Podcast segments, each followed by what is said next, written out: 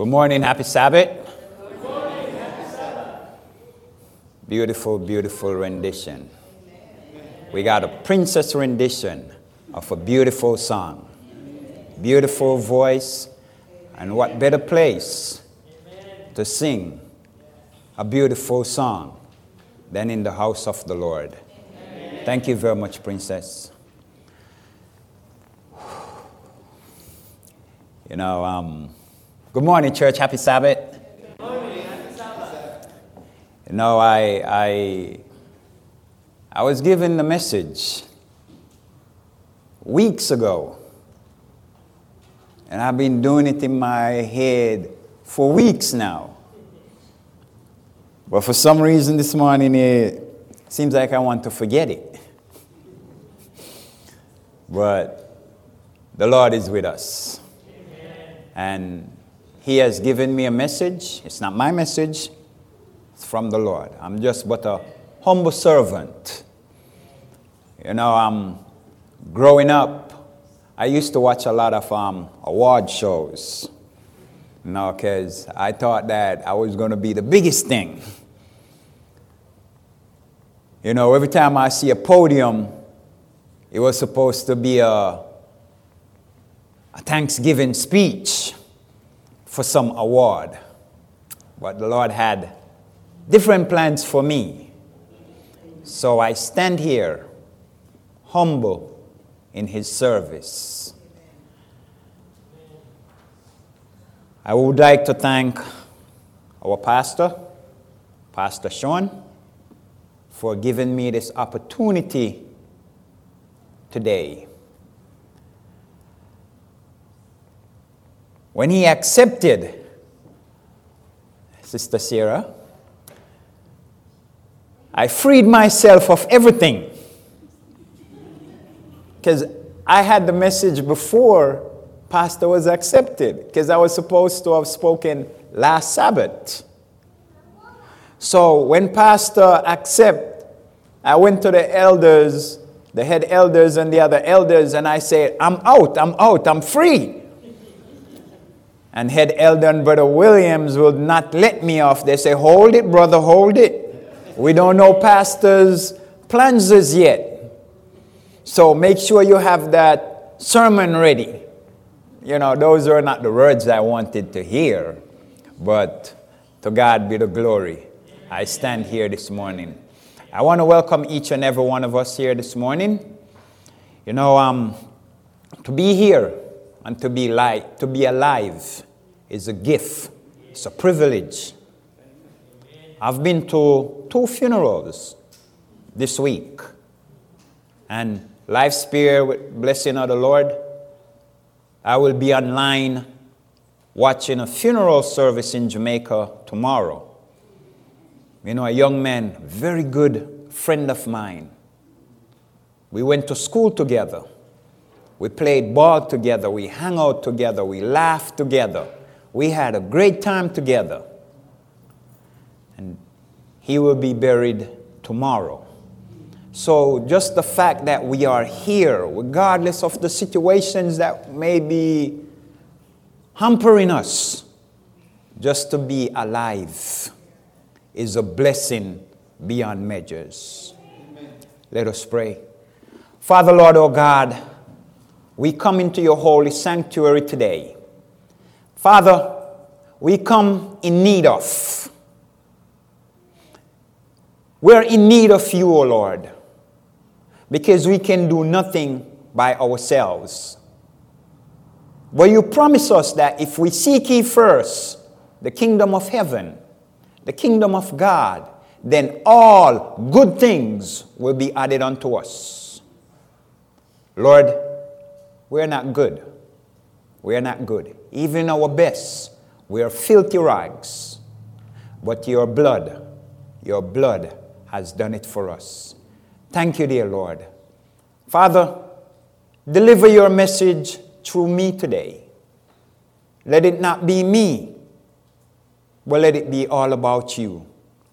Let your Holy Spirit be in this place today, dear Lord. In Jesus' blessed name we pray. Amen. Amen. The sermon today is entitled The Two Sauls. The Two Sauls. Friends or foe.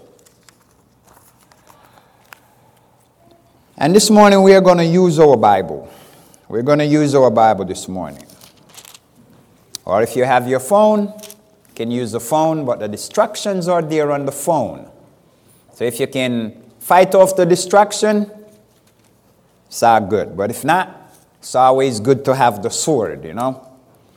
A soldier doesn't go to war without proper ammunitions, you know, without the proper weapons. Turn your Bibles with me this morning, please, to Samuel, 1 Samuel chapter 14. We will start at verse 47. So, 1 Samuel chapter 14, verse 47 and 48. So, Saul established his sovereignty over Israel and fought all his enemies on every side against Moab, against the people of Ammon against Edom, against the king of Zobah, against the Philistines. Wherever he turned, he harassed them. So here we have Saul, the son of Kish. He was not yet anointed king of Israel.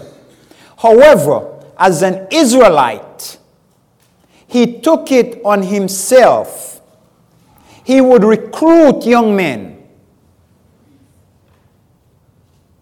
to fight against the enemies of Israel. This man was ready at any cost to ward off the enemy. Verse 48 And he gathered an army and attacked the Amalekites and delivered Israel from the hand of those whom plundered them. The Lord was with Saul. And the Lord was using Saul to do the work. We know the promised land of Canaan and we know the children of Israel settled there, but it was not an easy settlement. Because when they settled there, the enemy of God, the enemies, were still surrounding them.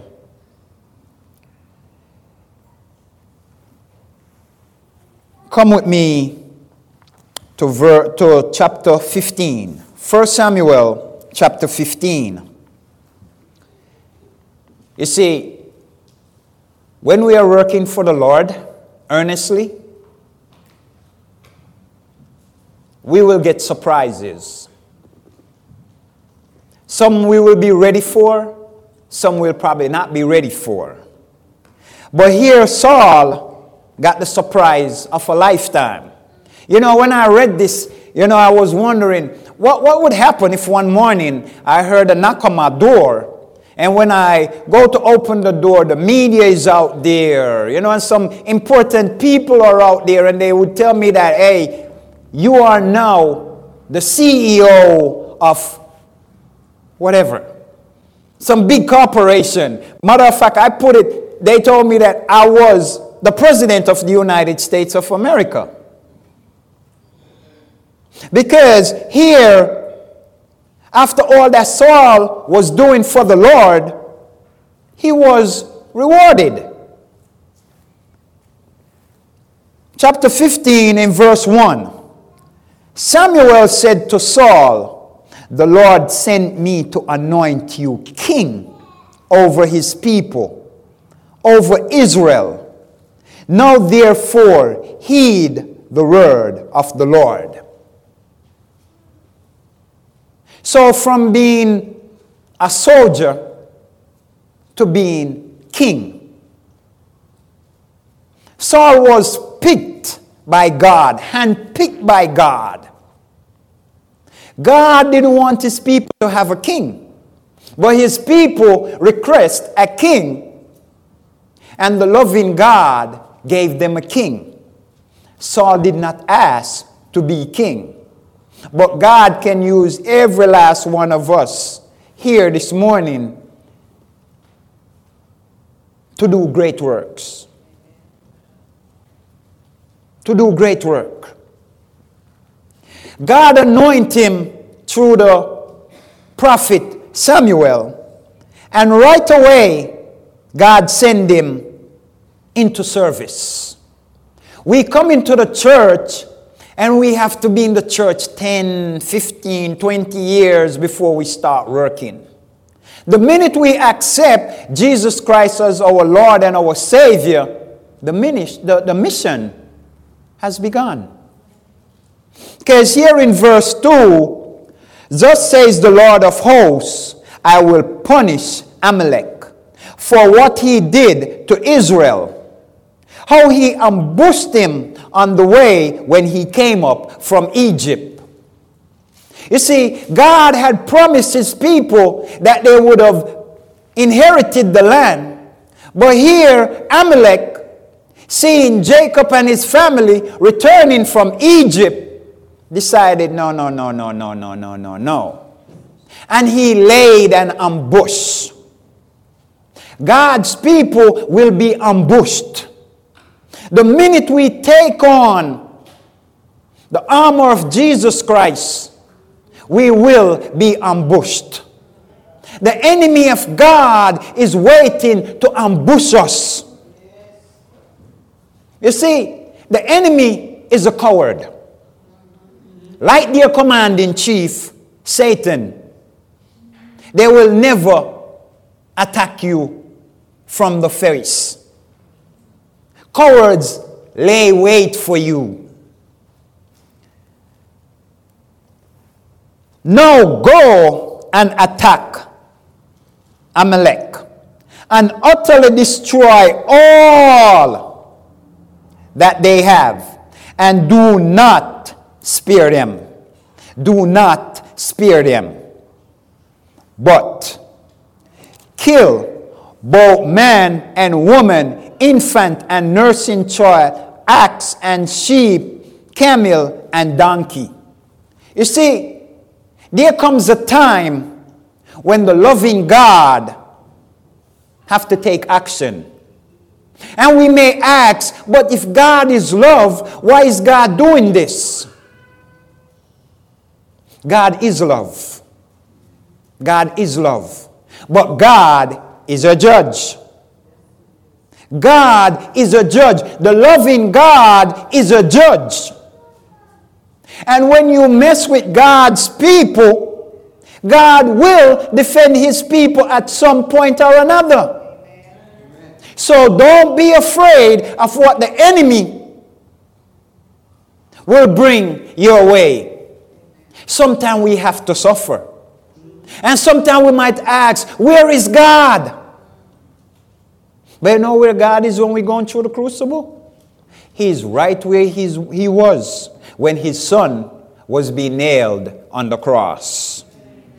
Where was God when his son was nailed on the cross? He was right there at the cross. So it doesn't matter what we are going through, always stay focused on the Lord. God will fight the battle for us. There was a time in my life when I was at my wit end. And I seek a job with my uncle out of town. And I'm not the kind of person who likes to be away from home. But I had things that I wanted to do when I needed money. So I seek employment from my uncle. He had a huge grocery store, and I went there and I worked and I worked and I worked. But there was something in my mind that every Saturday morning I knew it was the Sabbath. And I would always pray and I say, Lord, if you take me out of here, I will keep your Sabbath. And I was there for years, for years, and I hated it more and more. Every day was supposed to have been my last day. And one day, this young man, he was the so called bad boy of the area. And one day, he had allowed the devil to use him, and he kicked me. He kicked me from the back. He just kicked me. I, I did nothing to this young man. When I heard of who he was, if he was on the left, I am to the far, far, far right.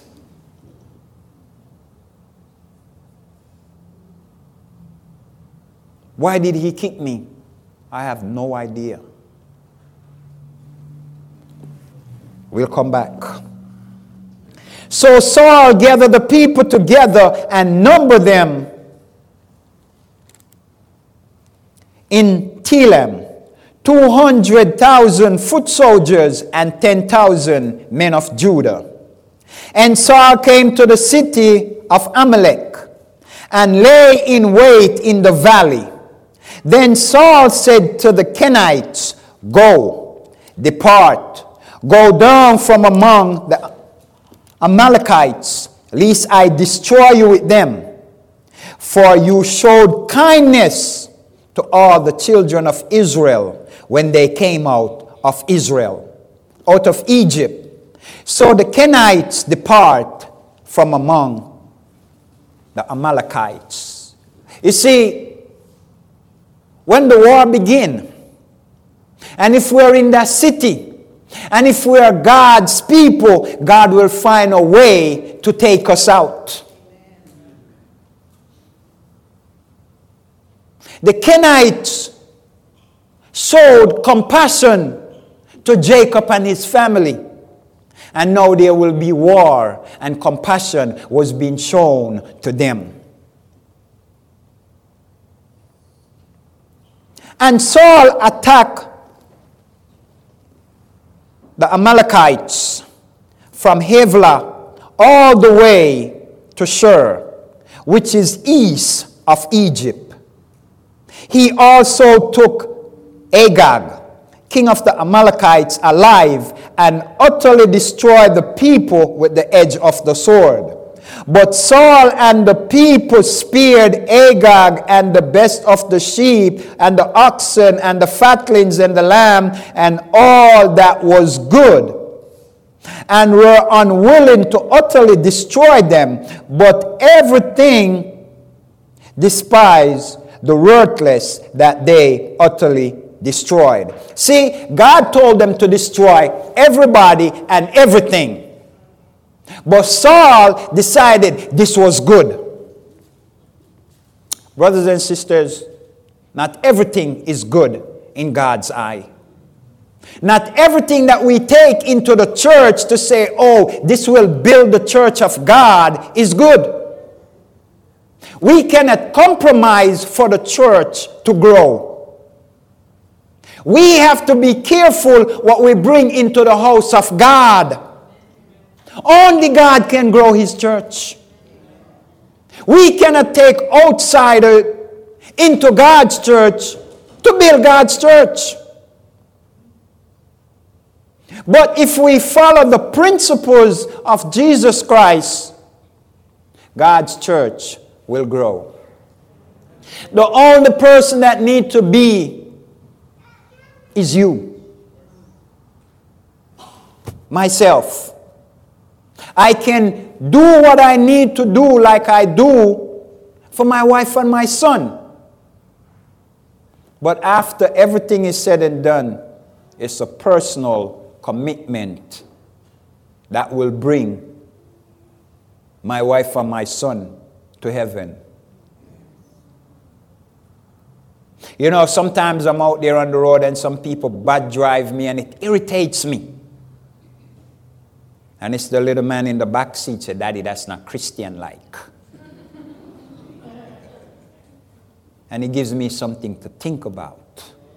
Yes, he gives me something to think about. Daddy, that's not Christian like. He once complained that he was being bullied, and I said, Listen, I'm sick and I'm tired of all of this. Why are we paying all of this money for karate? He said, Daddy, that's not what karate is for. That's not what karate is for. And he went through what he went through without throwing a blow. At his age, um, I was a different person.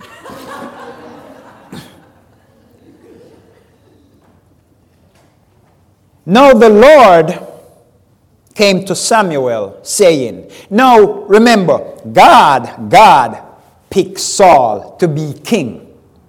God anointed Saul to be king. God sent Saul on a mission. Like the Thomas family will be going on a mission. We have a mission every day in our homes, in our workplaces, wherever we go. We're on a mission every single day. Every day. But here, God is having a regret. Imagine God have a regret. He had a regret that he made man. And here God is having a regret again of the king who he had chosen. 11. I greatly regret that I have set up Saul as king, for he has turned back from following me and has not performed my commandments. And it grieves Samuel, and he cried out to the Lord all night. Verse 12. So when Samuel rose early in the morning to meet Saul, it was told Samuel saying, Saul went to Saul went to Carmel and indeed set up a monument for himself and he was gone and around passed by and gone down to Gilgal. Brothers and sisters, you see how easy it is to fall into idolatry?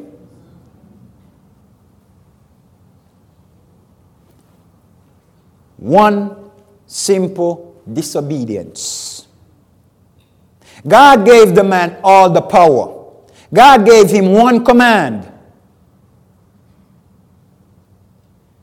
You see how one little disobedience can change our lives forever?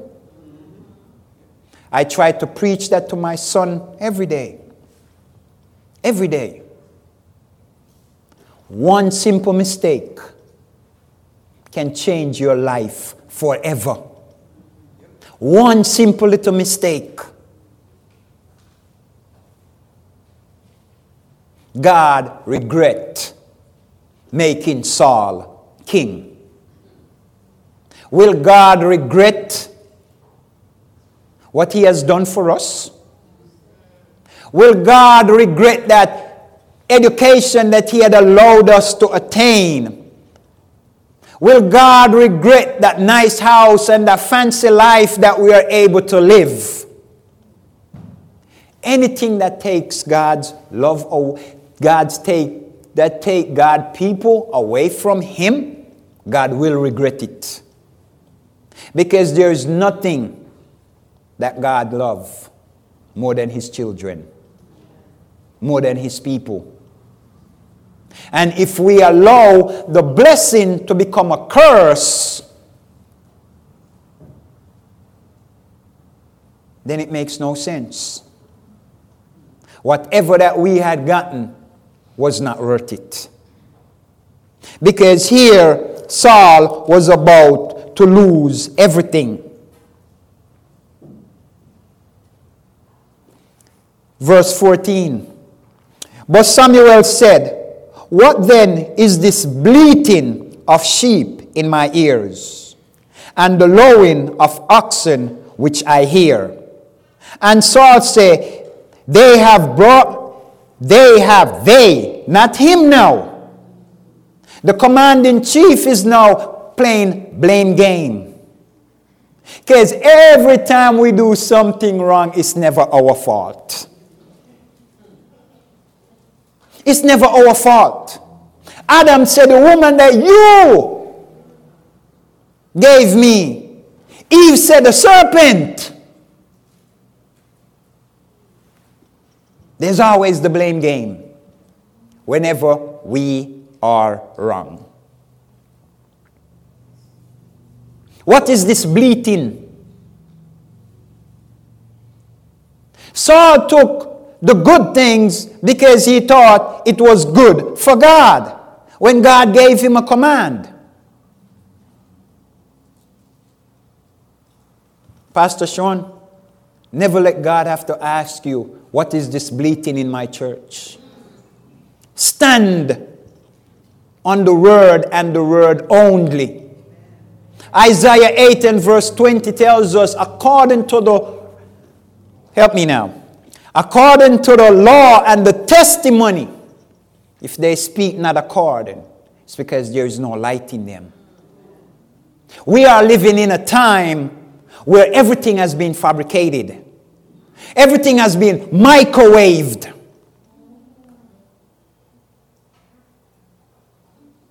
It's dangerous.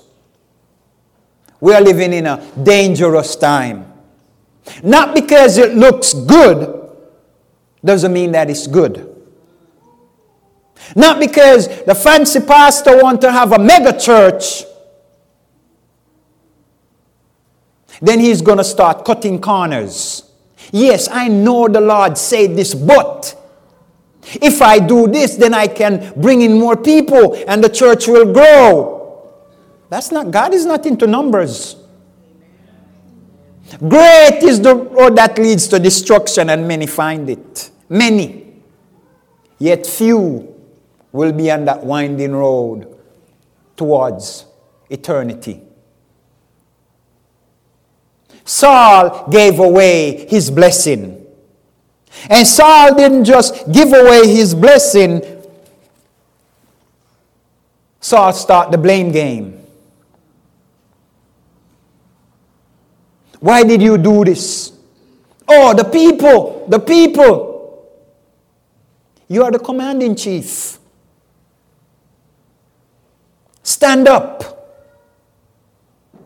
You are the father in the home. Stand up. If the father isn't there, you're the mother of the home. Stand up.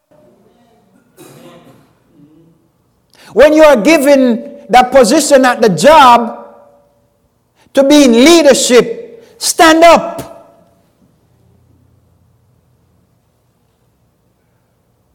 We spend so much time want to be liked.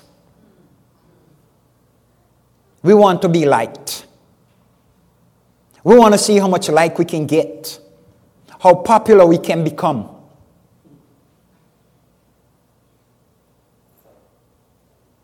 Being like isn't going to get us where we need to go. You know, one time when I was in high school and I went to a, a, a Seventh day Adventist high school, and my friends and I were having a reason, and I was saying to my friends, I don't understand why everybody don't like me. And a pastor was passing by and he didn't even stop. He just keep on walking and he said, Young man, if everybody like you, you have a problem. He said, if everybody like you, you have a problem.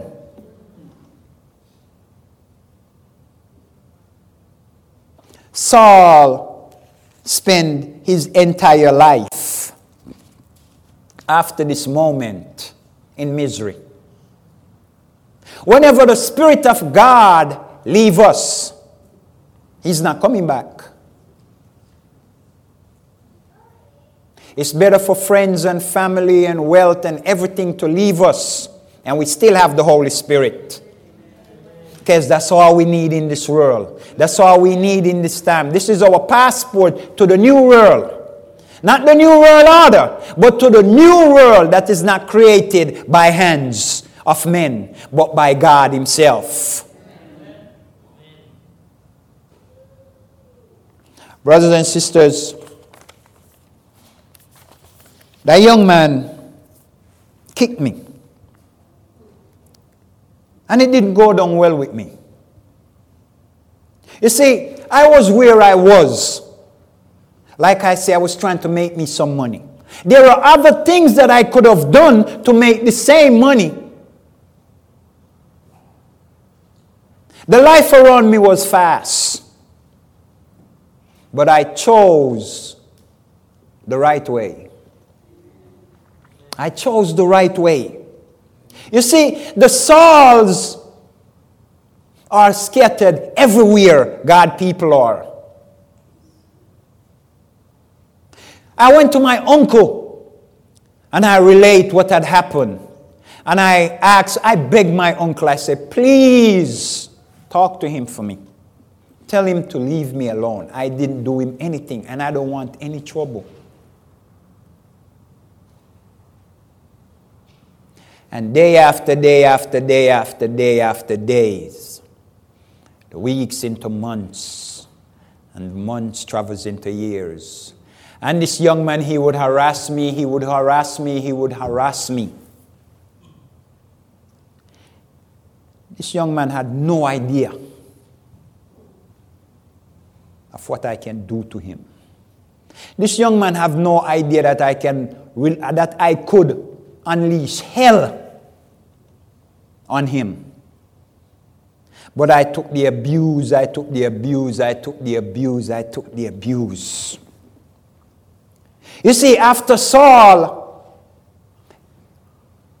found himself on the other side of God, he became a persecutor. We know the story of Saul and David and Goliath. David did Israel what Saul should have done. But because the Spirit of God was not with Saul anymore, a 17 year old who had everything anchored in God could have killed the giant. The people sung, Saul killed them in their thousand, David killed them in their ten thousand. And the wrath of Saul was poured out against David. You see, when we are walking in the light of God, the enemy's wrath will be poured out against us. David spent his entire life until the day Saul died running from Saul. Brothers and sisters, the same Saul that had David running is in this world today. And they will keep God's people running. The Sauls of the world will never ever give God's people a break.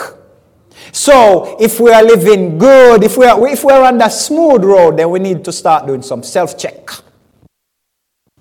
The Sauls of the world are not coming at us, then we need to start doing some self check. That means we are not important to the devil. We are not important to the enemy. Because if we are where the enemy wants us to be, then he doesn't have to come at us. But when he doesn't have us in the grip, then that's when we are his enemies.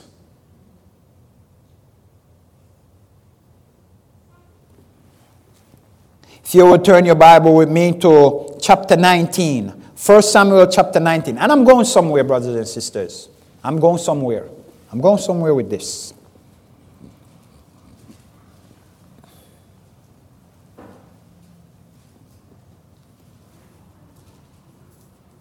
Verse 1. Now Saul spoke to Jonathan, his son, and to all his servants that they should kill David. But Jonathan, Saul's son, delight greatly in David. So Jonathan told David, saying, My father Saul seek to kill you. Therefore, please be on your guard until morning and stay in a secret place and hide. And I will go out and stand beside my father in the field where you are. And I will speak with my father about you. Then What I observe, I will tell you. You see, as Christians, we know the plans that the devil have for the world. We know what the devil want to do to the world, but yet we're keeping it a secret. We are not out there on the mission field informing the world what the devil have in store for them. See, Jonathan was a friend. Jonathan was supposed to, anything happened to Saul, Jonathan was supposed to be the next king. But this man wasn't about a kingdom. This man was about his friend. He loved his friend more than he loved a kingdom. We have friends and families who are on the wrong path. What are we doing to help them to come to the Lord? Are we living the secret life? Matter of fact, can we actually go to our friends and families and make mention of God to them without they setting us on fire? If we are not right, we can't go to nobody because they will send us running. But here, Jonathan did not want anything to happen to his friend, so he was, listen, this right here. We know Eric Snow, right? That's his name, Eric Snow. Nobody knows where Eric is right now, right? No. Eric cannot allow the American government to find him because he sold information to the enemy. It's the same thing Jonathan was about to do here sell information to the enemy of Saul.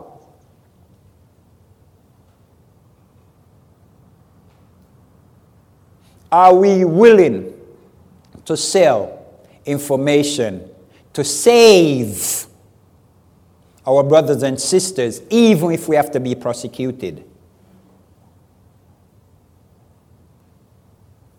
The gospel, you know, I like to watch um, Mission 360 and some places that I've seen the gospel of Jesus Christ. I was amazed.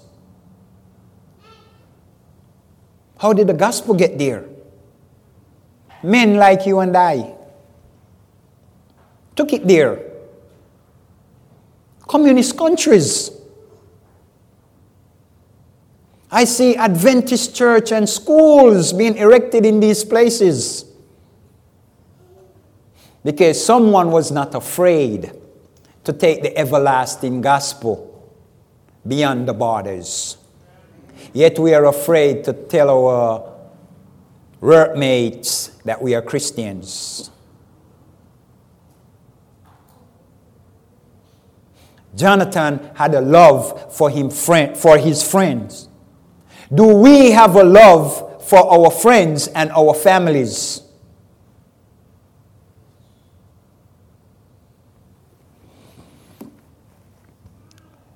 Verse 11. Saul also sent message to David's house to watch him and to kill him in the morning.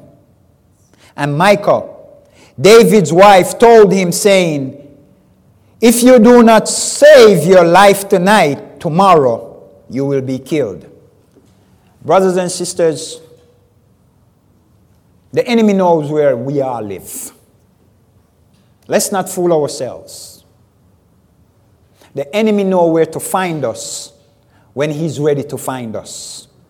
Even when we move out to our country living, the enemy will know where to find us. You know why? Right inside the church. The same friend in the church will be the same foe. So when I go and hide, way in woe. I'm not safe. The only time we are safe, and it doesn't matter where we are, is when we are in the Lord. Amen. That's the only safe haven on this earth. When we are safe in the Lord. We know how Saul's life ended. We know how Saul's life ended. You see, the man who was once a man of God allowed the devil to take him over totally. The man moved from having the Holy Spirit guiding him to seeking help from demonic spirits. Look at that. From having the Spirit of God to having spirits of demons. We know the story he, God had told him to kill all the sorcerers, all the witches, all of them. He was supposed to eliminate all of them. When he went to the witch of Endor, the woman know him. Just like the world will know us to be worthless. Because Saul was now worthless. He didn't have any more value. The witch asked him, Are you here to kill me? But he wasn't there to kill her, he was there to seek help from the witch. Call Samuel, he said. And Satan was just right there waiting for him. Give him what you want. Samuel told him, Tomorrow, this time, you'll be dead. Saul had a choice. Saul had a chance. Like we all have a chance. Like we all have a choice. How will we make that choice? Remember, I said it was two Sauls. Turn with me to the New Testament Saul. And we're going to turn to Acts chapter 7.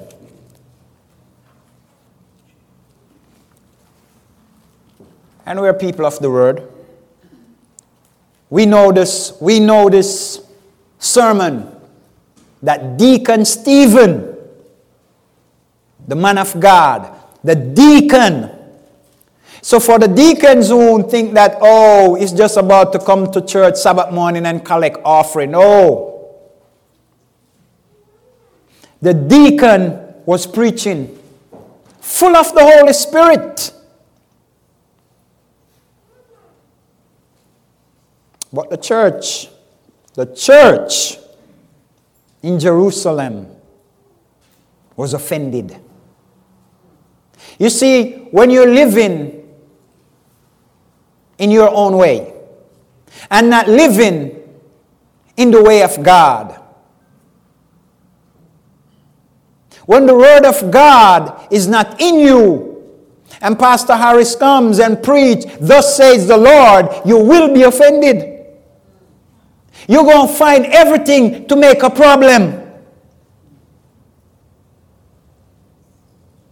I remember when I had my long cornrow, when I went to my diamonds in my ears, and I went to visit church one day, and I put my hundred dollar in the collection plate, and the pastor was talking about men with earring and brain. And I thought he was talking about me. Pastor had his sermon prepared long before he knew I was coming to church. But because I was not in according to God, I took offense. Why is he talking about me?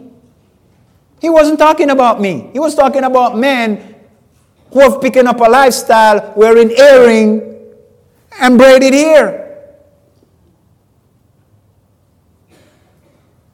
So while Stephen preached Jesus Christ the resurrected, the church leaders were offended. 7, verse 58. Told you we're going somewhere. And they cast Stephen. They cast Stephen here now. The him there is Stephen. And they cast him out of the city and stoned him. And the witness laid their clothes at the feet of a young man named Saul. See, God's people are being persecuted again. And again, there is a Saul. Brothers and sisters, Sauls are persecutors. The Sauls of the world are coming for God's people. We like to talk about what the papacy will do and what the Roman Catholics will do and all of that. We need to start thinking about what our own people are going to do. The closest person to you is your friend and your family, not the person who you think is your enemy. Because others I have that are not of this flock that will hear my voice and come. A lot of the people who we have in different denominations, who we are having off to be whatever, they're going to come. The word of God will never go back to him empty. He said they will come. Travel with me. We're going to close very soon. So we see Saul here. And Saul had the garments of those who stoned Deacon Stephen to death. This made Saul an accomplice. If this had happened in the United States and Saul got Johnnie Cochran to represent him in court, Johnnie Cochran could have come up with all kind of thing. Oh, he was pressured into holding their clothes. Oh, he was just a bystander. Oh, he was just a this, he was just a that. And if you're not be careful, Johnnie Cochran would have deceived the juror. And Saul could have walked away free. But God have a work for even the Sauls. So if I'm a Saul today, God can still use me. If you're a Saul today, God can still use you. Travel with me. Acts chapter 9. Acts chapter 9. Verse 1 to 8, verses 1 to 8. Then Saul, now remember, Stephen was now dead. Saul is trying, Saul and the church, the commandment keeping church in Jerusalem. Don't forget that the commandment keeping church in Jerusalem were on a mission. And what was the mission? To eliminate the name of Jesus Christ. Don't, talk, don't call his name around here. You can preach in any other name but not the name of Jesus Christ. Then Saul, still breathing threats and murder against the disciples of the Lord, went to the high priest. He went to the high priest and asked for letters from him to the synagogues in Damascus so, so that if he found any who were in the way, whether men or women, he might bring them bound to Jerusalem. Brothers and sisters, from Jerusalem to Damascus, today we know it as Syria. Even when you're driving Brother Stewart's fast Porsche, it's still going to take you over four hours. This man on horseback, not the horsepowers that Brother Stewart have under the hood, but on horseback was ready to take the terrain to go find God's people. We as Seventh day Adventists, there's a bounty on every true commandment keeper. Every true commandment keeper, there's a bounty on our heads. Saul had letter to go and persecute. Even in another country. This was not, he wasn't, I mean, he was now stretching the persecution beyond the borders of Jerusalem. He was taking it to someone else's country.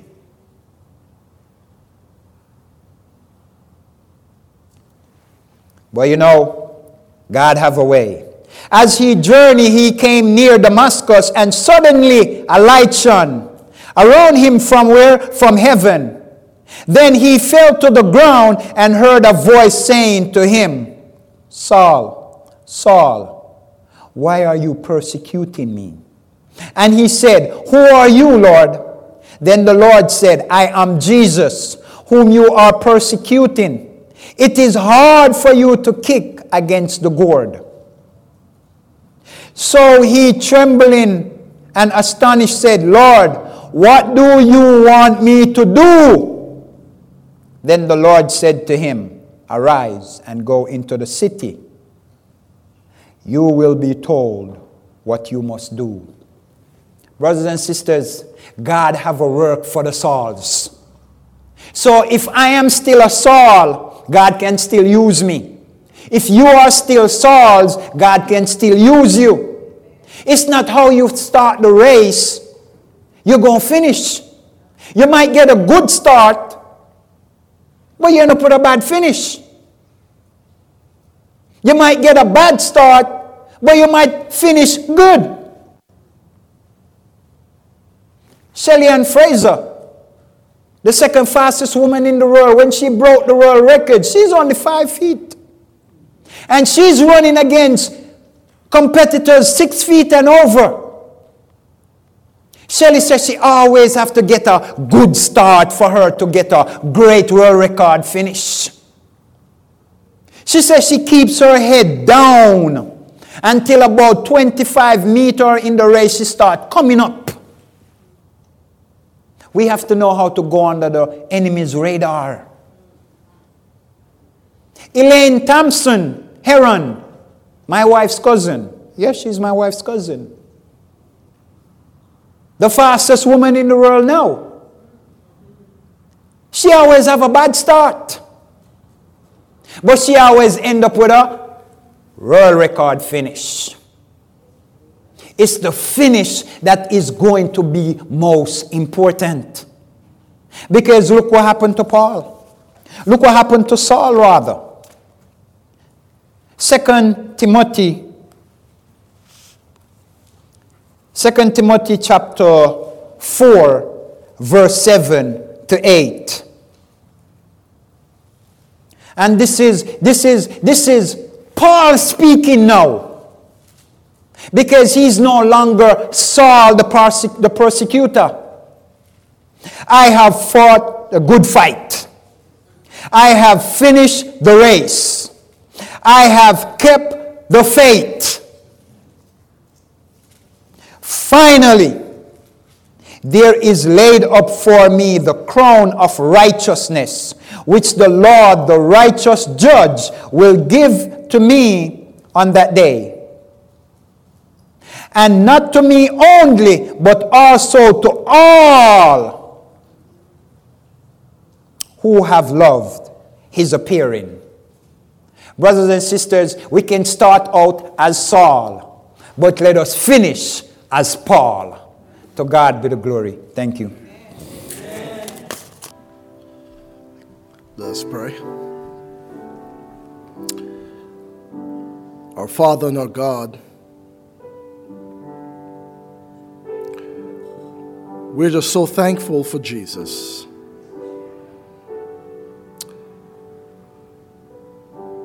You have blessed your people with his sacrifice for sins. And today, we're so grateful to know that it was because of Jesus why we can have this relationship with you, reconciled with the God of heaven through the blood of the Lamb. It's because of Jesus why we're able, Father, to, to have access to the amazing power of the Holy Spirit. And it's because of Jesus why we have this guarantee of a life eternal. And so, Father, thank you so much for the word today. May we continue to focus on you. And as we go through the week, we ask, Lord, for your spirit, your presence, your power, your protection, your provisions to be lavished upon your people now and forevermore. We pray in the name of Jesus at the church of the living God say, Amen, amen and amen.